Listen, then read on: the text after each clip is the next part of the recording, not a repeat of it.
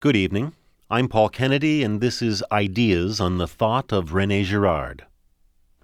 In nine books published over a period of 40 years, French thinker Rene Girard has covered an intellectual territory that ranges from psychology to anthropology, from Greek tragedy to the modern novel, from Shakespeare to the Bible.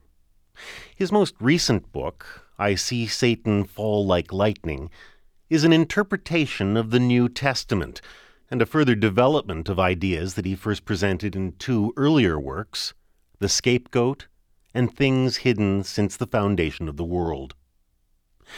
Girard writes as a Christian, but what he puts forward in these writings is neither theology nor spiritual testimony. He believes that the gospel is an intellectual breakthrough, that it offers exactly what Jesus says it does the key to knowledge, the revelation of things hidden since the foundation of the world. What is revealed, Girard thinks, is the hidden violence that is built into all cultures. And tonight he'll explain why he thinks so and what he thinks the significance of this revelation is. Our program is part three of a series of five programs about Rene Girard called The Scapegoat. It's presented by David Cayley. In his first two books, Deceit, Desire, and the Novel, and Violence and the Sacred, Rene Girard put forward an account of human violence that he called the mimetic theory. The theory holds that all non instinctual desire is mimetic or imitative.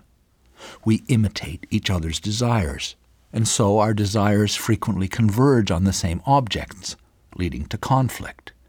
And conflict, too, is mimetic, according to Girard's theory, which means that once begun, it tends to intensify and spread as people copy each other's violence.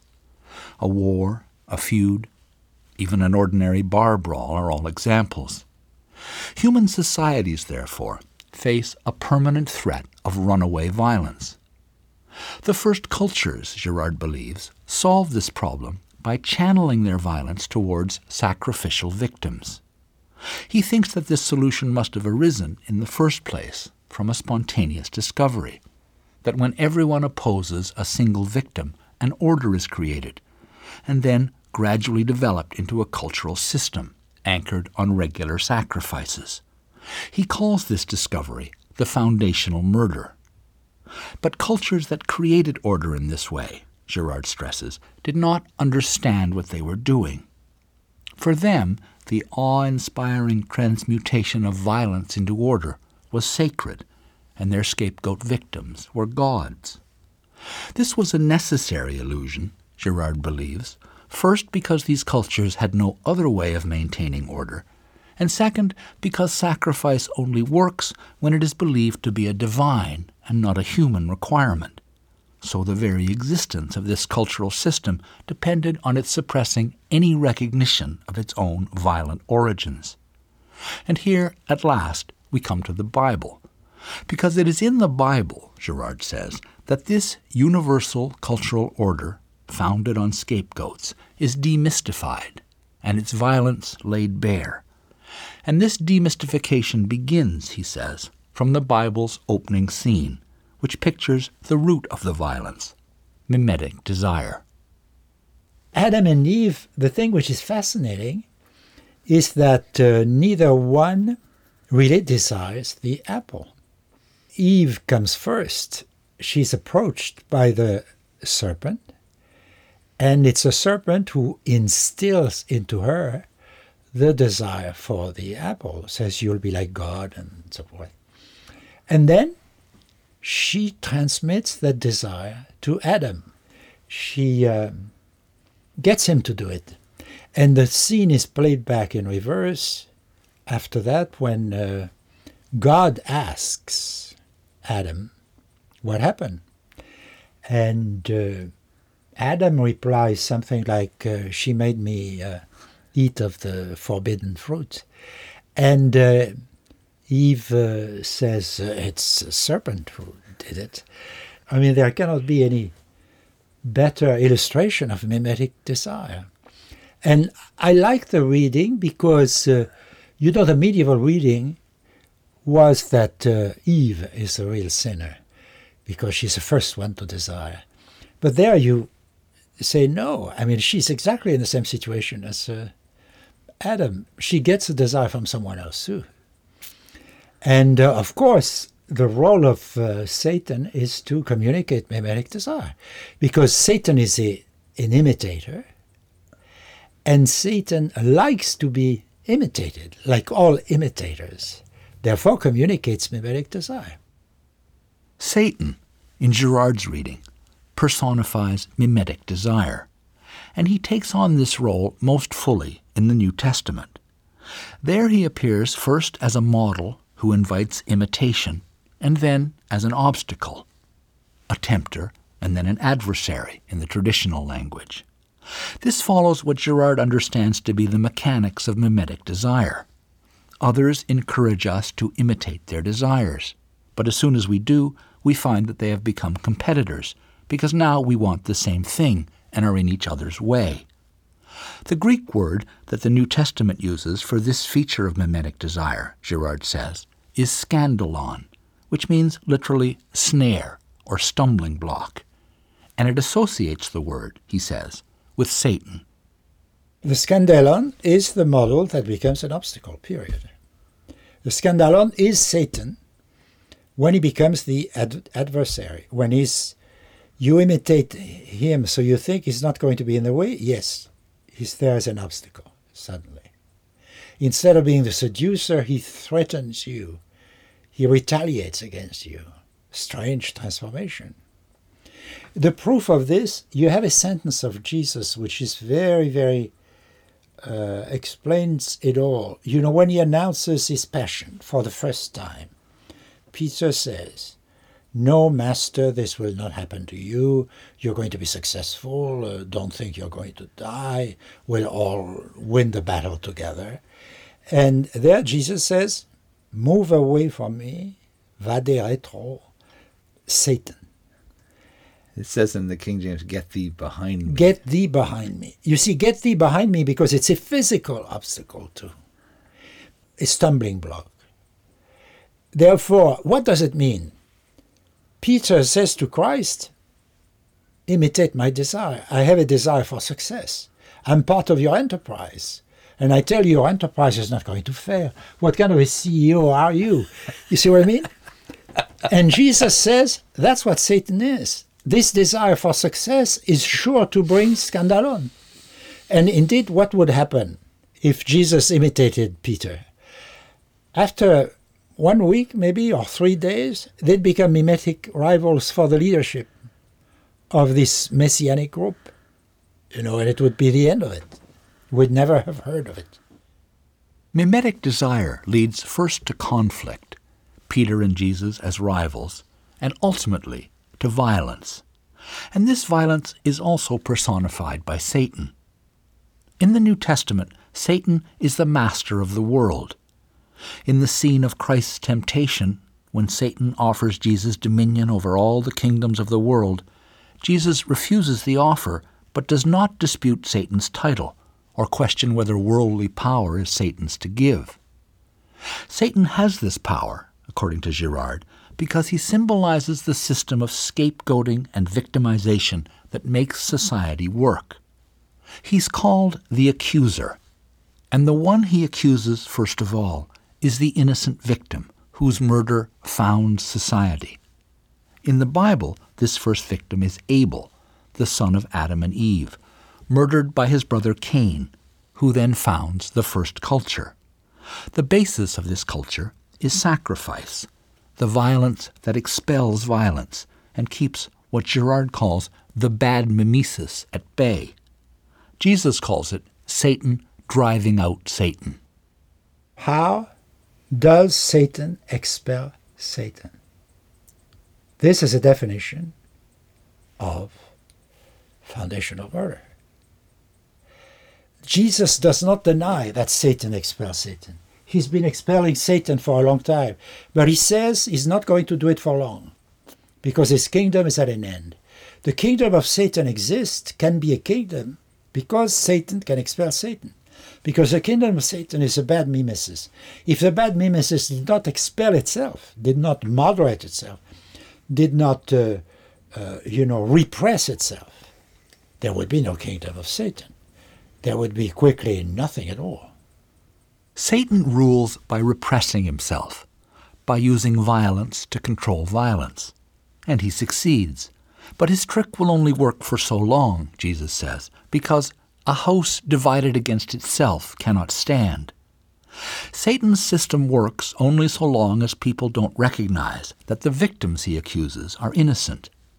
Jesus reveals the secret and so disarms the whole mechanism. But if Satan can no longer drive out Satan, an alternative is necessary. Otherwise, disorder would worsen catastrophically, and as Girard says, there would quickly be nothing at all. The alternative Jesus proposes is what he calls the kingdom of heaven.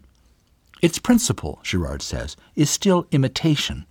Imitation, in his terms, is inevitable, since we do not create either ourselves or the world we live in, but it is imitation of the one who will never imitate us. Jesus says, if you don't want to be bothered by scandals, you have to imitate a model such as me who will not become your rival.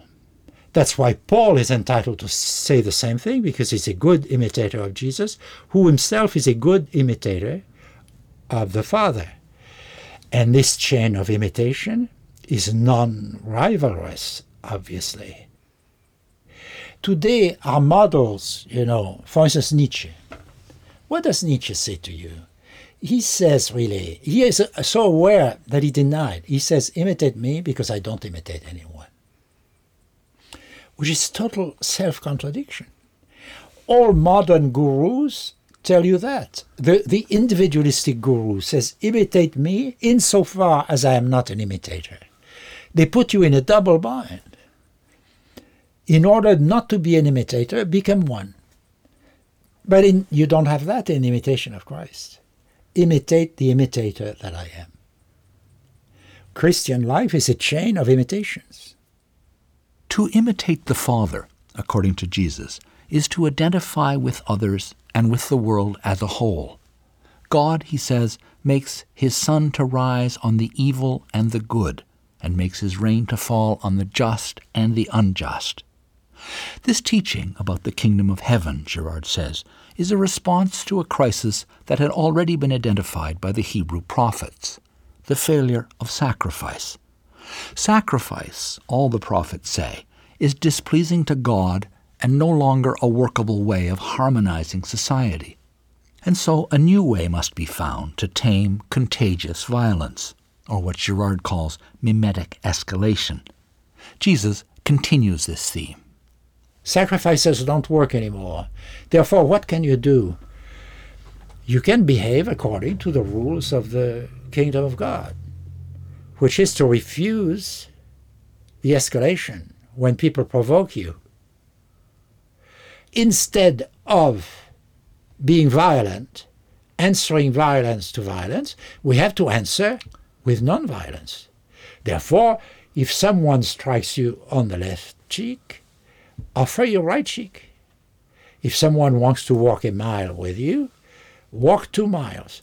It's not a political program, as the 19th century believed. It's not a social program. It's if the mimetic escalation begins, this is the moment you must drop everything. If someone makes outrageous demands on you, this is the moment when you must abandon everything because if you follow suit, if you do the same thing, you are in the escalation and then it's finished. You're going to kill each other, brothers. Therefore, the apocalypse is right here. Because if you don't abandon your own ways, you're going to die. The apocalypse is not some invention, you know, that the first Christians would have been like uh, a, a, spaceship on the other side of the moon waiting for this. No, it's if we are without sacrifices, we're going to kill each other. Either we're going to love each other or we're going to die. We have no more protection against our own violence. Therefore, we are confronted with it. Either we're going to follow the rules of the kingdom of God, or the situation is going to get infinitely worse. Jesus' offer of the kingdom of heaven, as Girard sees it, constitutes an apocalyptic either or. If the offer were accepted, the story would have a different ending.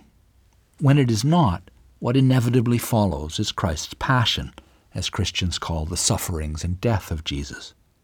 There can therefore be no separation between the teachings of Jesus and his crucifixion, a point on which Girard feels himself to be at odds with much contemporary New Testament scholarship.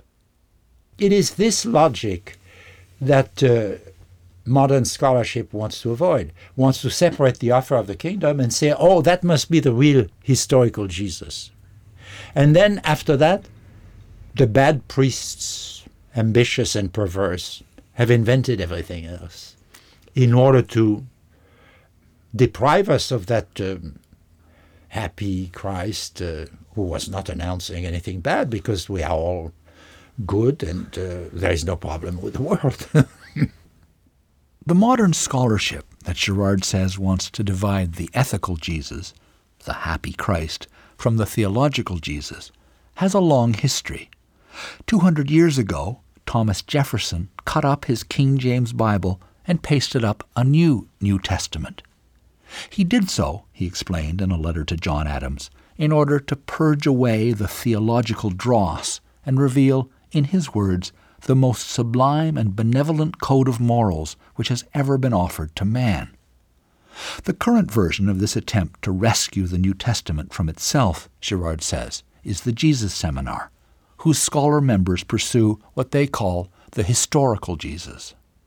The real historical Jesus is based on this idea, which is very much against the, my own views, which that there are two Jesus. That there is the Jesus who is the real Jesus, an itinerant preacher, a Galilean peasant, they even say, whom they compare to a Greek cynic now the word cynic is very fashionable when you talk about this Jesus. And this Jesus would not would have nothing to do with the Jesus of the Passion who hasn't been invented with the theologians who want because they have a Voltairean view of the church. Really, they think that the church is trying to fool you, to dominate you, and so forth, and that they invented the Passion and the resurrection in order to create a religion. And in order to do that, they have to separate the offer of the kingdom of God. Jesus says, we all get together in order to have the kingdom of God, to give up all this violence. You follow the rules that I give to you, and I do too. If someone strikes me on the left cheek, I offer my right cheek. And if we all do it, no cheek will be struck, you know. And uh, of course, the people refuse they prefer their old ways. But they have a scapegoat who, who is right there, who is already found, who is the guy who tried to disturb, upset the whole system Jesus. So far from being disconnected with a passion, the offer of the kingdom of God is absolutely fundamental. The failure of the kingdom of God means that Jesus puts himself forward as the scapegoat for that occasion he gives, if you prefer the old system to what Jesus proposes, you need scapegoats. And the scapegoat is there, ready to go, is Jesus himself, since he violated the rules. So I deny very much that there is a break between two Jesuses. The search for the historical Jesus is trying to say the only historical Jesus is the one who has the little innocuous sayings and so on. There is no passion at the end. Passion was invented by the priest and the theologians. And of course, this is the revival of a 19th century thesis. In France, there was a famous book in the middle of the 19th century, Renan, you know, The Life of Jesus, that had tremendous influence, where all these theses are already there. But they are written better style. Jesus' teaching about the kingdom of heaven, in Girard's view, is not just generic wisdom, nor is it something that can be detached from Jesus' eventual fate. It's a teaching that quite specifically addresses the danger of escalating violence that is created when the old sacrificial order is undone. The injunction to love your enemy and the rest, Girard says, is neither an ideological blueprint nor some sort of impossibly exacting moral standard, but a way of recognizing and dealing with certain critical situations. The precepts of the kingdom of God are if you want to avoid violence, there are moments, crucial moments, these crucial moments when uh, someone wants you to collaborate with him in the game of violence, you know. Therefore, they make outrageous demands upon you. And they secretly hope that you're going to reply the same way. You're going to get mad and give them what they want, which will be an opportunity to say the violence comes from him, not from me. You know, there are circumstances in which everything is at stake. You know, like the the passion when Jesus is in front of uh, the ecclesiastical establishment of the the only religion uh, which, in his view, contains the truth, and the power of the Roman Empire. Both, you see what I mean? And there, there is no resistance. There is silence. There is nothing more to say. I'm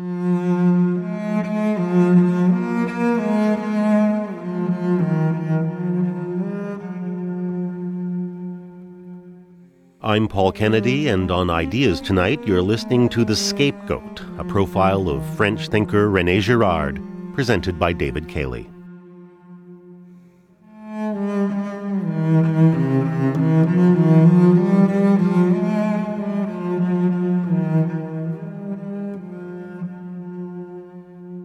Culture begins, according to Rene Girard, with a unanimous collective murder a turning of all against one. And this situation, he says, is precisely reproduced in the Passion of Jesus, which becomes inevitable after the rejection of the offer of the kingdom.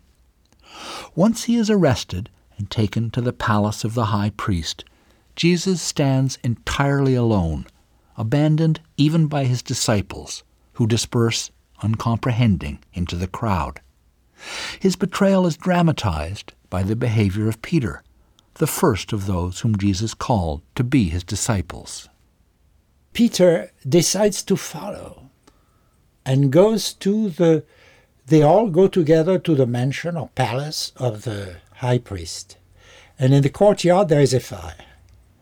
And he stands by the fire there, and there is a crowd of people who are the servants of the high priest and policemen, because the high priest was a uh, worldly ruler as well, uh, of a sort, to a limited extent.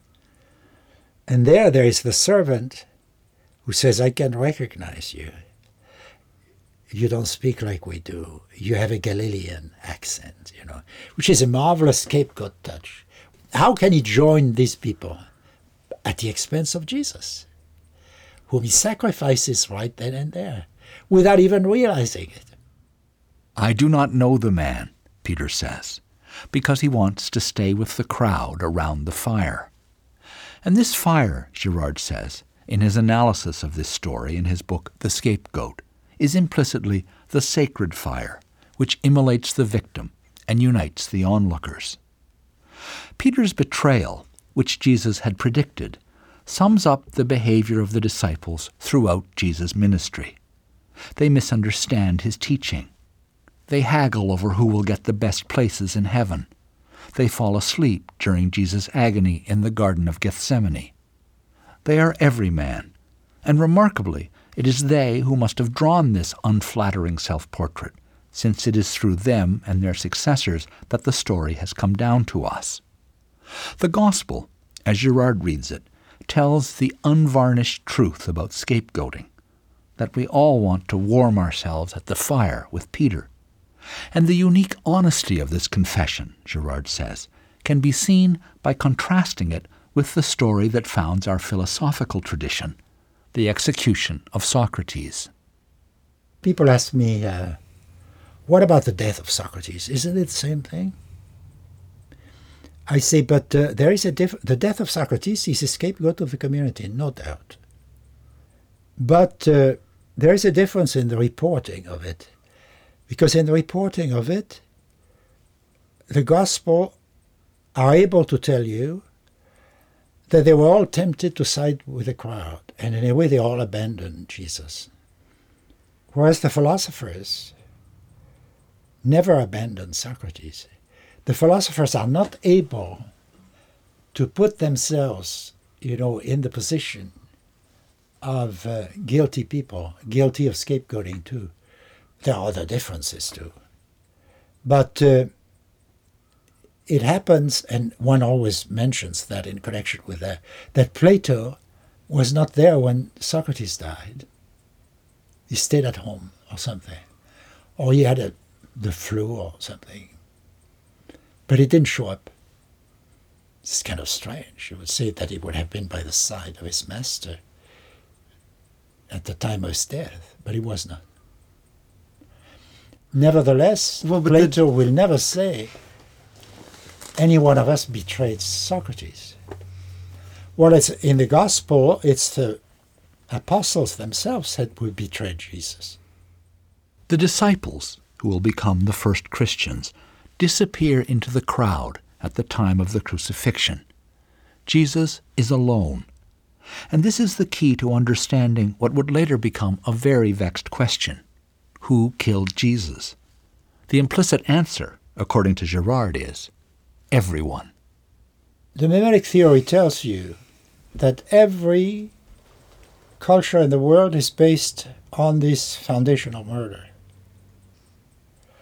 And Jesus says it all the times that it's being repeated constantly because he says, I'm going to die like all the prophets before me.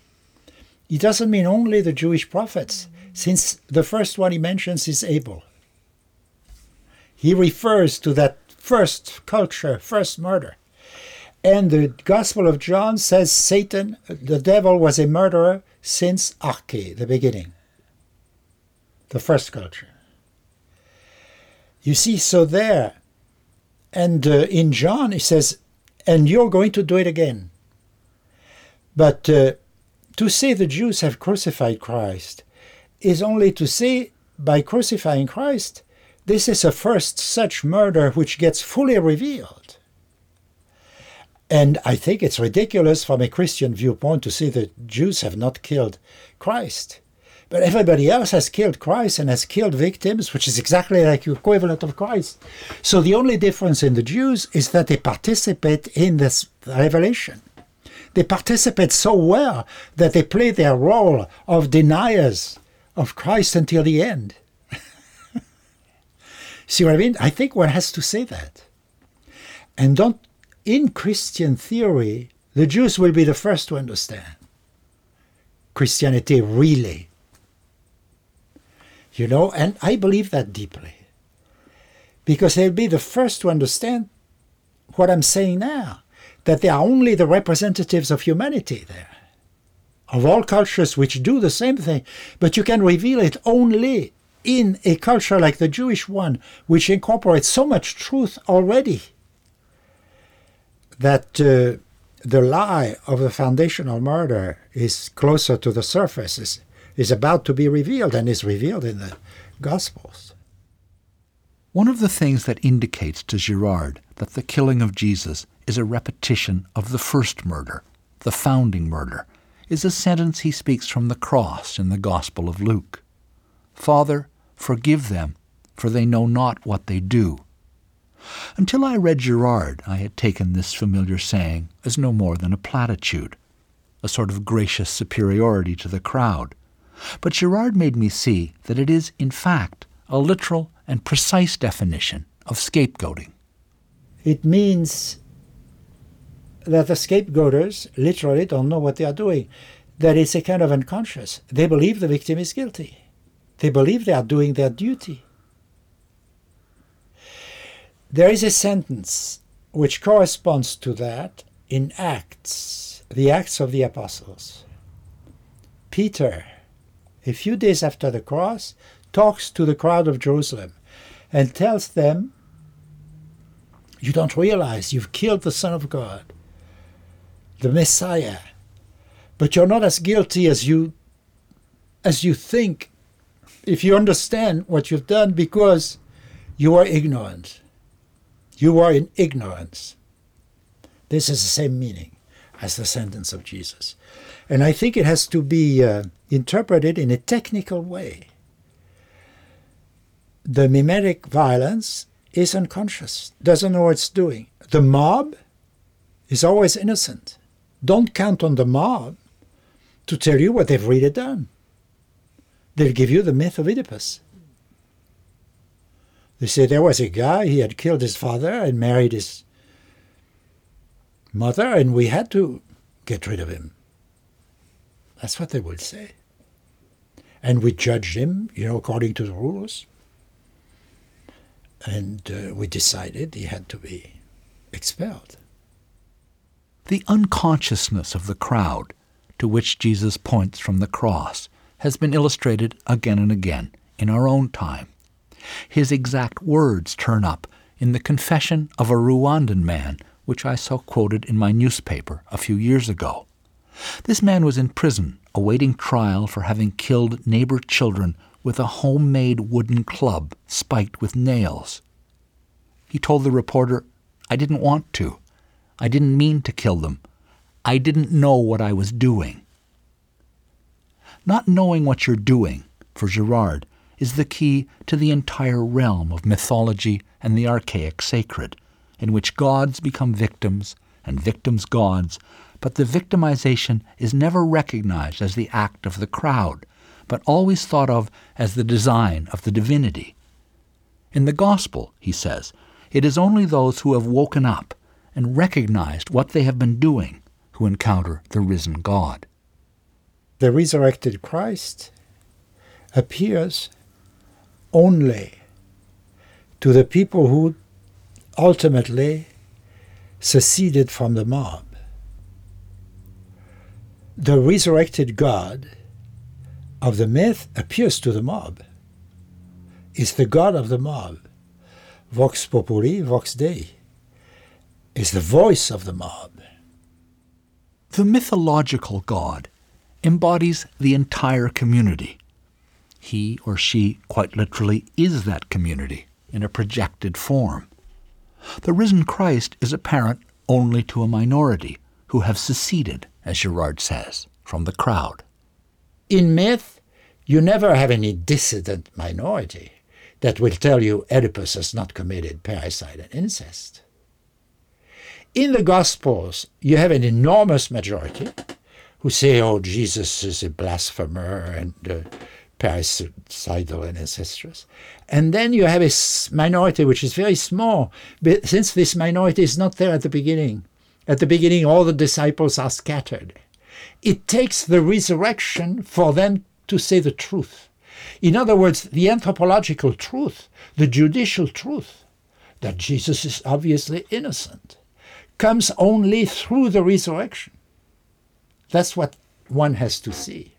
And affects only a few people who immediately, when they say, hey, hey, this scapegoat is innocent, scapegoats in general are innocent. Immediately, they become likely victims themselves. Because the crowd, in order to maintain its truth, will kill anybody who denies that truth. According to Girard, the Gospel can be distinguished from mythological narratives of resurrection by the fact that Jesus appears not to the crowd, but only to those few who can recognize his innocence.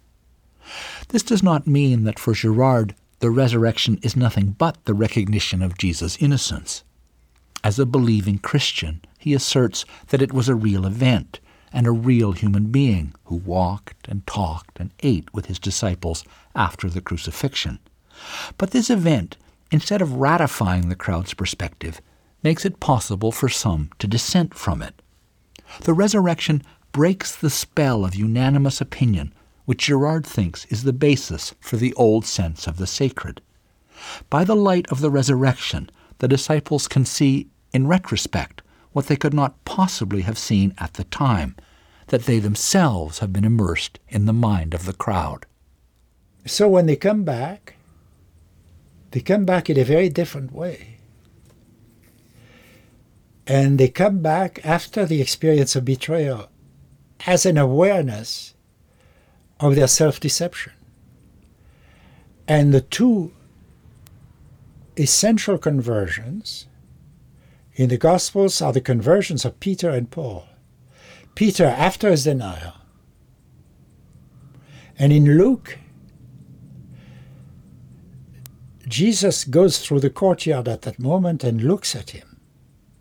And there, Peter understands that he's a persecutor of Jesus.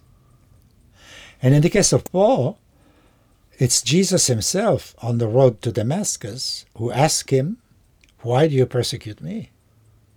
To become a Christian is to become aware of oneself as a persecutor of Christ.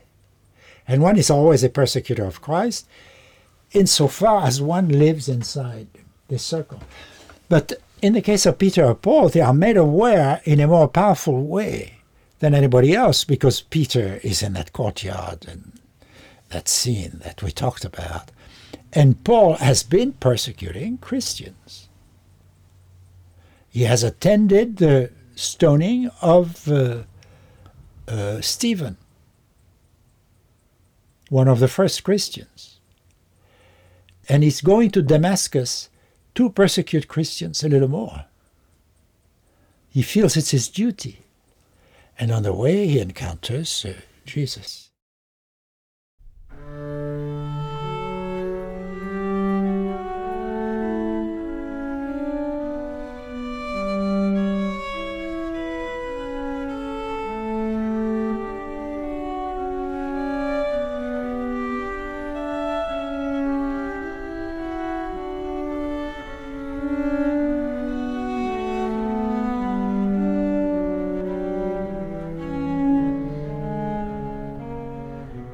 Passion of Jesus, in René Girard's view, corresponds to rituals found all over the world. There's not an incident in the story, Girard has written, that cannot be found in countless instances. The preliminary trial, the derisive crowd, the grotesque honors accorded to the victim, and the degrading punishment that takes place outside the holy city in order not to contaminate it. What makes the story unique is the fact that the victim is someone who stands completely outside of the violence, of which everyone else is, without exception, a prisoner. Someone capable of rising above the violence, which until then had risen above mankind. And this luminous victim, unresisting but also completely uninvolved in the sacrificial game, makes visible what today we take for granted the ugliness of the violence to which he submits if you see the truth of that violence, suddenly that violence repels you. Before the cross, every violence is portrayed as heroic and so forth in literature, the epic, even tragedy, justifies the casting out of the victim. Only the Bible doesn't do that. Therefore, we owe so much to the Bible that we have a feeling it comes from us and we cannot recognize our debt. When we criticize the Bible, we can criticize that only with the Bible, not with the Iliad, not with Greek philosophy. We have to criticize it with we we have assimilated so much, and we are not aware that the substance we have assimilated comes from the Bible, which is that violence is ugly and not heroic and then it reveals what that, that violence is the is the birth of the community. The ugly birth of the community.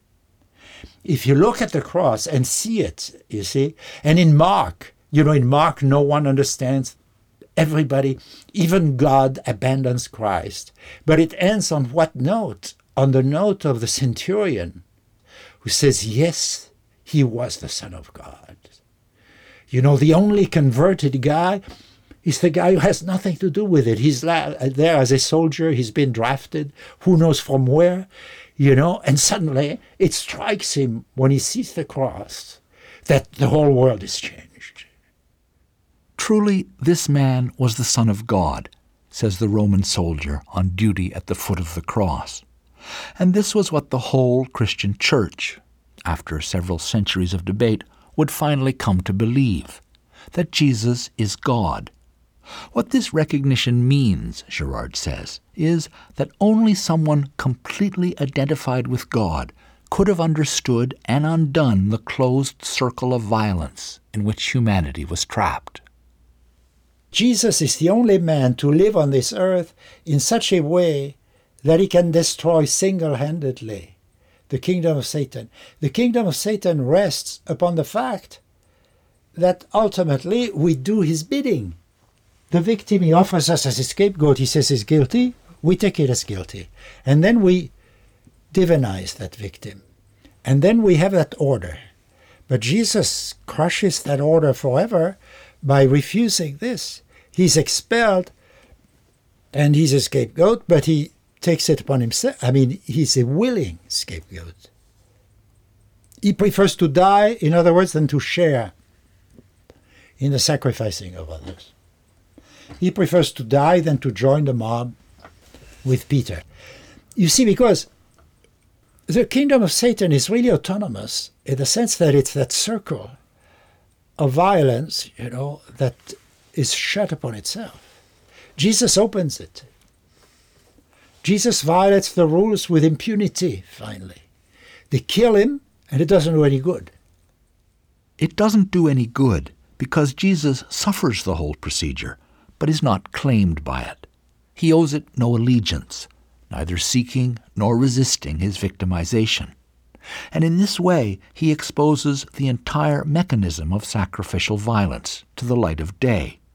Satan, in the language of the early Christians, had been duped by the cross.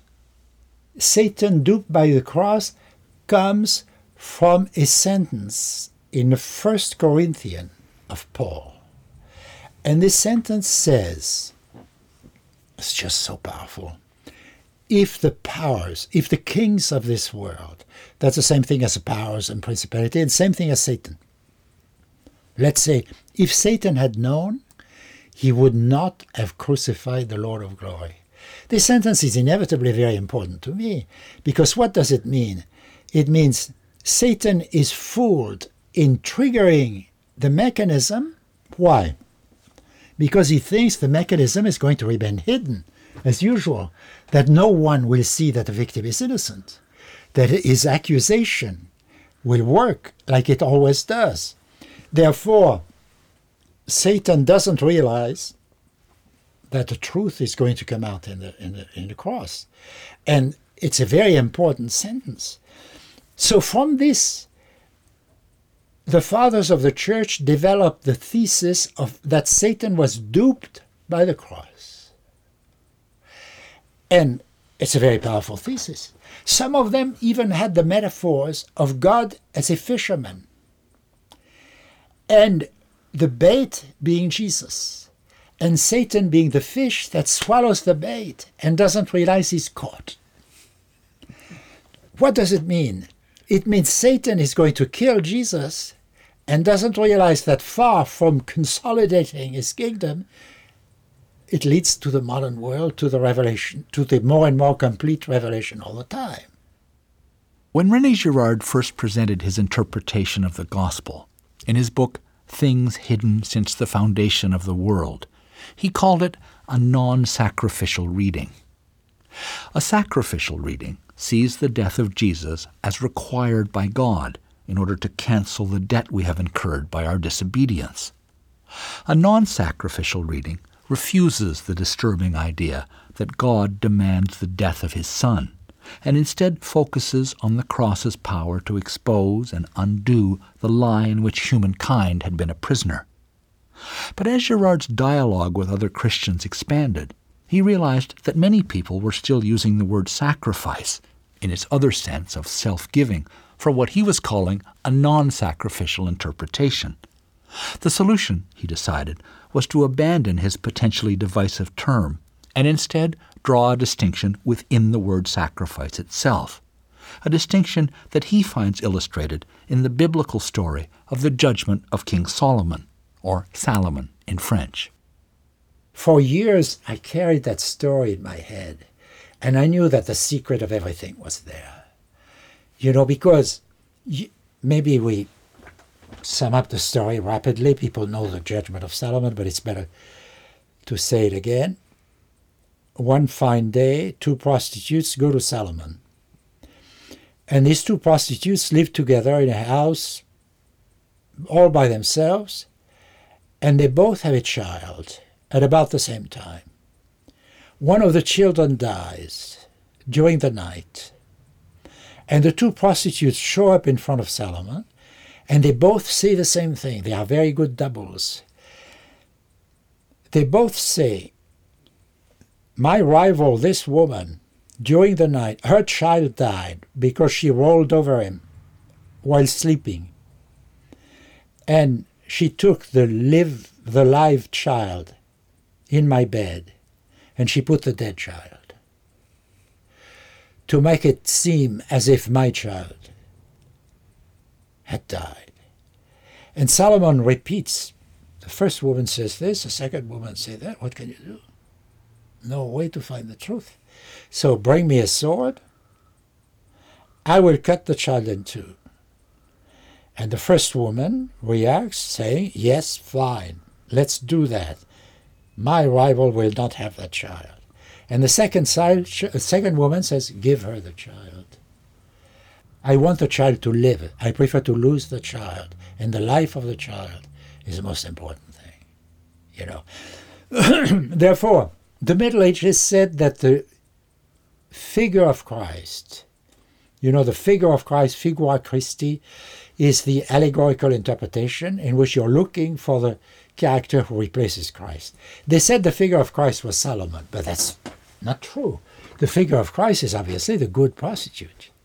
She prefers to sacrifice all her interest and even herself, you know, because Solomon may believe that she couldn't stand the, the heat there and to lose the child so that the child will live. Therefore, she's really profoundly against sacrifice as an instrument of death. You know, and of course Solomon understands immediately. He's like Joseph with his brothers, you see. So, in things hidden, I said, you cannot use the same word for what the first woman wants to do and for what the second woman is doing. Because the separation between the two, there is no difference which is greater than this one. And you use the same word sacrifice. Isn't that a scandal? Shouldn't they be separated? Is not what the story is about. But now I would say the story is about that separation. But why does the story exist in the first place and brings these two women together? Why are they together there? I think the story tells you the whole history of religion. The continuity, in a way, between the two forms of sacrifice and how much the second one, how much better, of course, the second one is than the first. The continuity of sacrifice, from its victimizing form to its self giving form, leads on into a discussion of Christianity's impact on the world, which I'll take up with Rene Girard in the final two programs of this series. Christians too would become victimizers, scapegoating in particular the Jews, but they would never be able entirely to forget the words their master addresses to the Pharisees in the Gospel. Jesus looks at the Pharisees and so forth and say they are building magnificent monuments to the prophets their fathers have killed. When they are doing that, what are they really doing? They are saying, if we had lived at the time of our fathers, we would not have joined them in killing the prophets. So we can say that uh, Christian anti Semitism is the same thing, which you have to transpose. If we had lived in the days of our Jewish fathers, we would not have joined them in killing Jesus, you know. Or today, the, the, the incredible self righteousness of the new generations toward the Second World War and this generation. If we had lived in the days of our fathers, we would not have joined them. We would have been so heroic vis-à-vis the Gestapo that we would all, all have died rather than surrendering one inch of our innocence. You know, this is always the same thing. And today it's mostly the past, which is scapegoated. And I think I've done some of it myself. That's why I said to you yesterday, I'm more conservative than you realize, because today I'm very afraid of scapegoating the past, especially the recent past, which is the most tempting. Our fathers. But you know, this sentence in the gospel is very interesting because people try to say, oh, it was included by the church as well. We know the Jews really built monuments, tombs to the prophets whose corpses they didn't have because they had been killed centuries before.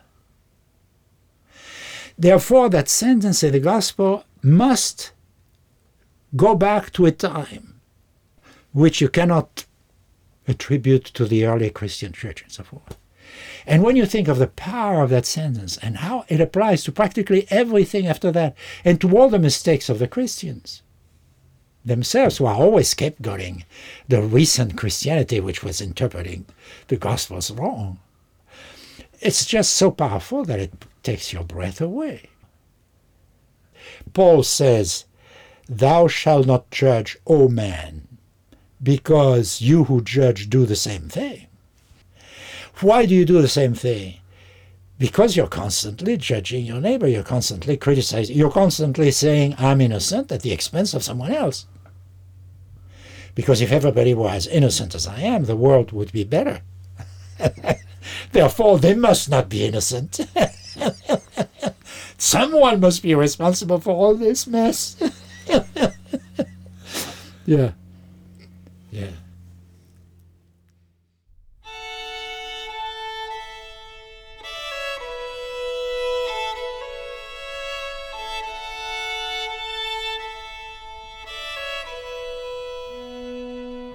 On Ideas Tonight, you've listened to part three of The Scapegoat, a five hour series about the thought of Rene Girard. Rene Girard's new book, I See Satan Fall Like Lightning, is published in Canada by Novalis and is available in bookstores. Tonight's program was produced and presented by David Cayley with the assistance of Richard Handler. The series continues tomorrow night. Our technical director is David Field. Associate producer, Liz Nagy.